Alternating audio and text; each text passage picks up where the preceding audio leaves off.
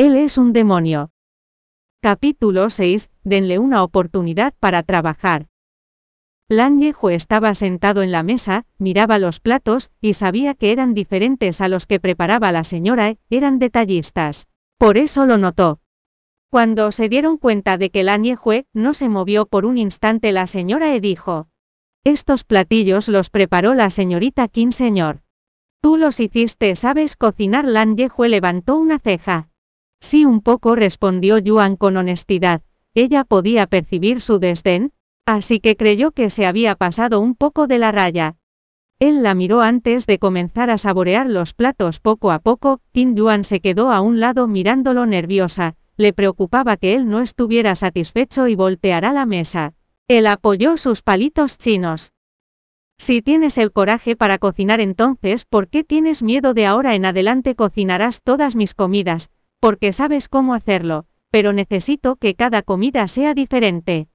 Estaba haciendo eso a propósito, si Kim Yuan quería cocinar él le daría la posibilidad de hacerlo, ella demostró sentirse un poco aliviada cuando vio que él no estaba enojado, pero le había dado una tarea difícil.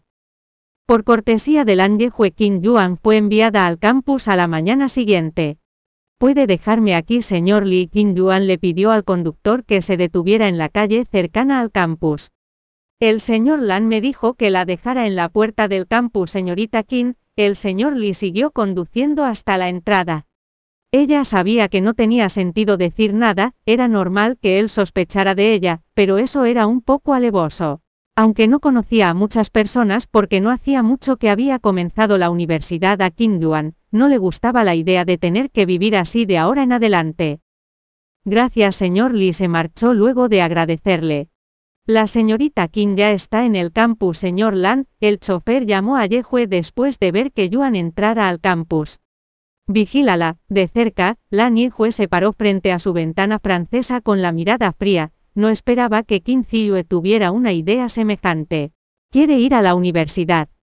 Un momento después Lin Dijie apareció en la mansión.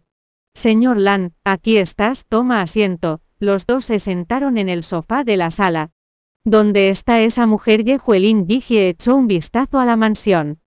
Estás aquí para verla. Yehue lo miró, últimamente casi nunca iba a la mansión, pero lo primero que preguntó cuando llegó fue dónde estaba ella. Claro que no, Yijie sacudió la cabeza, no estaba interesado en ese tipo de mujer, parece inocente pero esa dama es una zorra de pies a cabeza, necesita algo de mí. Lan Yehue encendió un cigarrillo. Kim Chan Chun se fue, planea escapar. Dijie le preguntó si Qin Yuan estaba allí por esa cuestión. Lan Yehue había pensado en eso. No le sorprendía que Qin Chun intentara huir después de haberle entregado a su hija. Cree que esa joven se escapará. Lan Dijie estaba preocupado por eso, porque Qin Chun estuviera intentando escapar justo después de haber contraído una deuda por una enorme suma de dinero. Mientras tanto Yehue fumaba. Puede llegar a escaparse no importa a dónde vaya Qin Chun, Nunca se escapará de mí, aseguró con una sonrisa, no le habría permitido a Qin Ziyue hacer lo que ella quería si no le tuviera absoluta confianza en eso.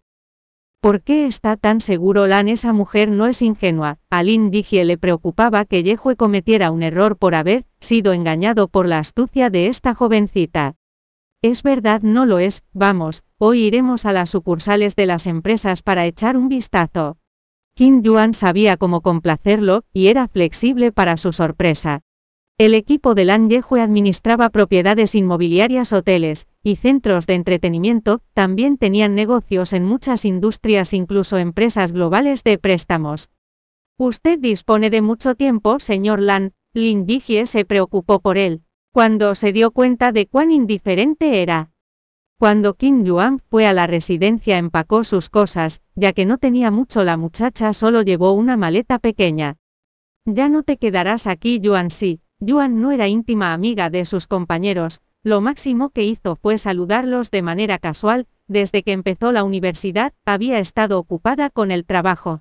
O estaba en la biblioteca o realizando un trabajo de medio tiempo. Oí que viniste esta mañana en un automóvil lujoso, ¿eso es real? preguntó una compañera de cuarto con curiosidad. Kim Yuan se detuvo un momento, no lo admitió ni lo negó. Por supuesto que es verdad, yo misma lo vi, respondió otra compañera por ella.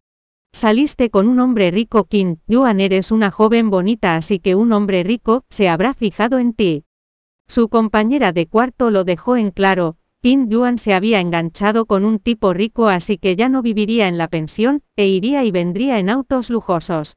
La jovencita había sido vendida, y quizás había perdido su libertad de por vida. Es verdad cuántos años tiene ese tipo, es un hombre viejo, y calvo la joven tenía curiosidad, ese era el caso por lo general no los estudiantes jóvenes, y ricos no se enamorarían de ella. Y Kim Yuan era una muchacha reservada, como se había enganchado con alguien.